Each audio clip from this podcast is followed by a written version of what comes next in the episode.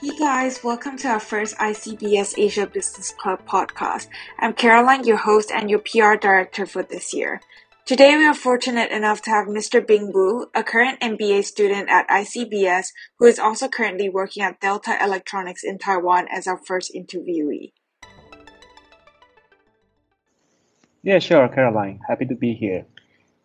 So at the age of 23, a very young age, I went to India as the third employee of the Indian branch of Maxxis Tires, the largest tire company in Taiwan, as well as the ninth largest company in the world, with around 4 billion US dollars in annual revenue, who was planning to enter India market to set up a manufacturing unit over there in 2015. Six years later, right before when I left earlier this year, Maxxis India had grown to be a mid-sized manufacturing powerhouse with around 1,200 people out of which over 100 people were under my direct supervision in sales, marketing, and after-sales service departments. I served as the head of marketing and company spokesperson between 2015 and 2021. So I know that you had a few experiences in both India and Taiwan. So can you like tell us more about like your career journey there and if you kind of experienced any cultural clashes? Yeah, sure. So Indian experience uh, is very, very unique to me. I hold it very dear. So if you think like that, you know, producing products uh, in India, it's producing products uh, on the foreign land with foreign hands. And my job is to sell those products to foreign customers with the sales team consisted of foreigners and brand marketing strategy trying to convince and lure foreigners' attention. And on top of it, multiply it hundreds of times every day. After all, India is a very big country. So you get a complex business challenge at scale. And I believe it takes more than just you know, business administration training to get this kind of things moving. Um, cultural intelligence or uh, cultural quotient, if you like, play the important role here. It's not only human capital per se, uh, the skills and the expertise to get things done, but also uh, social capital, the ability to get things done through other people at play here. Now, here's the problem. So, what is cultural intelligence and what exactly is culture? So, for me, it's like a story of fish and water. So, you ask a fish what water is, the fish wouldn't know until you pull it out of the water. So I started to develop a sense of culture, a sense of who I am, uh, what I do, what I like, why I like and what I do after I left my home country. So the difference in every aspect of life, personal life, professional life, uh, daily life, uh, were like a mirror reflecting my perceived identity clearly. So I defined the culture intelligence uh, to be uh, the ability to uh, ability of a manager to avoid cultural clash or uh, to manage cultural clashes when it happened and still lead the teamwork forward effectively. Um, to do so, I believe there are two things active listening and active open mindedness. These are two key things. So, in, when, when leading in a multicultural environment, always open your eyes, open your minds, and observe without any prejudice, but always acknowledge there will be a difference between you and them. You do not necessarily have to appre- appreciate each difference, but you must acknowledge that there will always be difference and that is okay. Because every culture, every habit or rules must have had the reasons of existence. And you are not there to give judgment, but to work together with all these people around the world for common good. Um, thank you. That was really insightful. Um, so more about yourself now. So like, what is your current role and what is a common myth about your field of expertise? So I continue uh, to serve in the domain of marketing after uh, Maxxis India. I now work in Delta Electronics in Taiwan. Uh, Delta Electronics is the biggest uh, power electronics supplier in the world. So you know, as as as a marketer, as as a marketing director, as I would say, I sometimes encounter people arguing whether or not marketing at large is a scientific subject. Or, you know, many of my friends and colleagues, especially with those with STEM background, would say things like, "Oh, marketing is a subject with low entry barrier." So anyone basically they want to do marketing, they can do marketing, which is true actually. You know, I consider marketing having three layers. The first layer is, you know, anyone can do marketing. Yeah, you come here, you have an idea, you design a logo, you pay Facebook money, they put ads on their social media, so it's a marketing message. But there's a second layer that is data driven. You know, it's like a science. It's like statistic. You have to have numbers in mind, test different concepts, and figure out the best option the company can do. And there's a third layer. You know, you're back to the origin. You know, marketing becomes an art again. So you have all this data, you have all these numbers, but it's you can it can only get you as far as here. There are so many elements still there. Needs art perspective. It's like um, the hard side of the subject and the soft side of the subject. Uh, there's a quant, there's poet, and there's science and art. So marketing is things like that. That's pretty. Um, what is the biggest challenge you have with your role right now, and how are you overcoming it? Uh, right now, one of my main job is to look for potential investment opportunity. Uh, Delta Electronics is a big company, and we aim at uh, acquiring potential businesses, uh, strategic investments alike. So, uh, figuring out a good investment opportunity is one of the biggest challenges that I face. So, shout out to all the startups out there. So, if your business is focused on uh, hardware and electric mobility solution, please do get in touch with me. Um, and has the pandemic changed how marketing strategies are being executed at Delta Electronics? Absolutely, yeah. I think overall, um, overall speaking, we have found that um, businesses are intertwined and inseparable with the world that we live in. So it further enhances Delta Electronics' determination in driving the world to become a greener and smarter place. So as the largest power conversion, storage, and usage and power electronics company in the world, Delta Electronics have embedded sustainability into its core of business. So we have been part of Dow Jones Sustainability Indices for consecutive 11 years, and this year received uh, the highest score ever, uh, overall score of DJSI in electronic sector. We pledge 900 million US dollars every year. Uh, we achieved the reduction target of 55% of carbon intensity uh, two years prior to the original target. And we promised to achieve after COP26, actually this year. We put a new promise to achieve carbon neutrality with power usage coming from 100% renewable energy by 2030.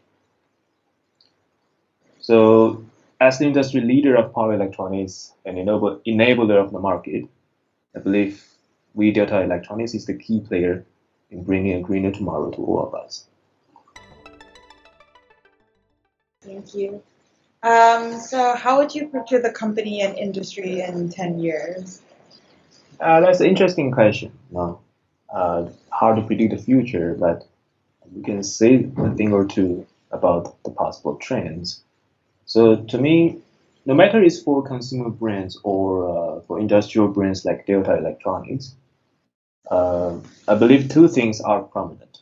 First, total solution or uh, whatever you call it, turnkey solution sales is going to be the only way any business is able to sell anything. So the customers and the users are going to be more impatient spoiled, and they always exact or they always expect whatever they are paying for to be thoroughly thoughtful and could offer solutions to problems they haven't even thought of. Second is personalization. It is going to be another key to business success. Personalization matters more than ever with uh, COVID-19 pandemic, uh, bringing the surge in digital behaviors raising the bar. So according to one report of McKinsey, uh, published I think last week, uh, they said around 75% of consumers switched to a new store or product or buying method during the pandemic, and 71% of consumers expect companies to deliver personalized interactions, and most importantly, 76% say they are frustrated when companies are not providing personalization. So these things apply to both consumer and industrial brands again, and to stay as a brand that matter and make a difference is going to be the number one challenging marketeer have. So, um, what suggestions would you give to a fresh graduate?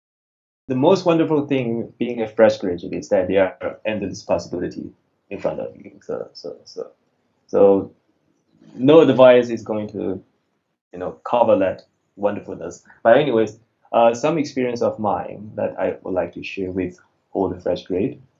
So the first thing is to get your hands dirty early on. You know, roll up your sleeves, literally roll up your sleeves. Um, go to the field with it, if you. Be on the shop floor if you are in manufacturing business. Stand behind the operator if you are in retail business. Observe how the clerks operate if you are in strategy position and you are driving strategies that could affect those people. So learn things firsthand. Don't just cultivate the eye of ego uh, the strategy things, but also develop the eye of worm. So looking things from the ground up. Because after all, strategy, all the things we teach in the school is nothing but to make small behavior changes in a million people. And second things is actively to look for cross-cultural experience opportunities. So the previous story, uh, be that fish who their experience having no water. So, for example, go on a gap year if possible. Look for overseas deployment or expatriation possibility at young age because it helps you develop your personal identity and carve out the path uh, by you know removing out what you don't like and do not want to be. And also, what's your top tip for an interview for your position and the industry?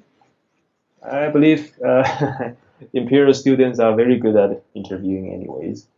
Uh, it's the general tips, you know, be authentic, be authentic, be honest, and always think with uh, two to three or several whys against every question the interview asks. So every question asked by interviewer must be for be a reason, must be for a reason. You know, uh, read the job description carefully and think why each sentence exists. So what are the immediate challenges the team is facing right now, for example?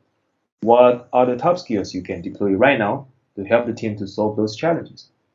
How would you evaluate yourself if you were the interviewer?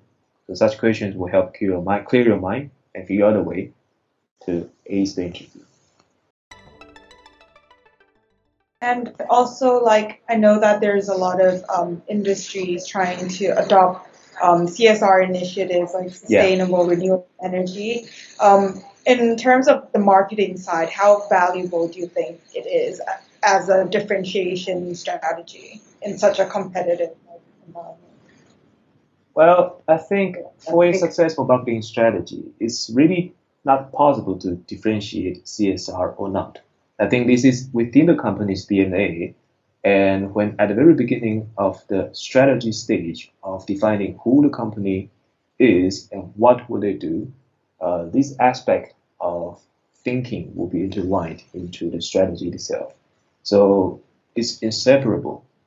Uh, for example, in, in Delta Electronics case again, so we, we are a power usage, a power converse company we transfer electricity into different forms for uh, the usage of daily people every single day. So by focusing our brand's promise to be smarter, greener, together, we pledge ourselves to bring the utmost efficiency of power conversion in our products to help people in the common sense, is saving electricity, increase your uh, efficiency, increase the efficiency of your power of your uh, household appliances, save your energy bill. Such simple things is the direct result of our strategy focus. So naturally, it extends to be our CSR program.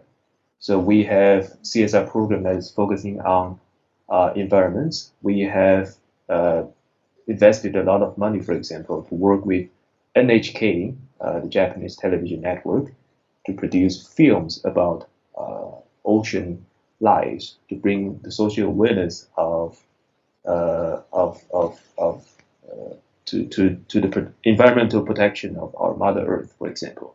So CSR program is just a extension of the what what define a brand of what it is and nothing more. Okay, thank you. Um, and coming up to our last question, what does equality, diversity, and inclusion mean to you, and what value does it bring? Well, to be honest, I never considered this to be a topic of discussion. So, in my opinion, uh, we talk about equality, diversity, and inclusion for the sole purpose and only one purpose of never needing to talk about it anymore. So I try my best to think, act, and manage whenever I can, as if we were in that perfect world where there is no boundaries regarding people's ethnicity, religion, sexual orientation, gender, and in India's uh, situation, caste system. I always do my best whenever I can to ensure this is as truthful as possible for my team members and people around me. Thank you. Um, yeah, and that brings our uh, the end to the podcast. Thank you so much. Bing. Great. Thank you, Caroline. Happy to have this opportunity um, to discuss all these factors. And that concludes our first ICBS Asia Business Club podcast. Thank you everyone for listening. I hope everyone has gained some insight into the electronics industry from Mr. Bing Wu. We will try to post one podcast in the middle of every month, so stay tuned for our next one in December. See you guys!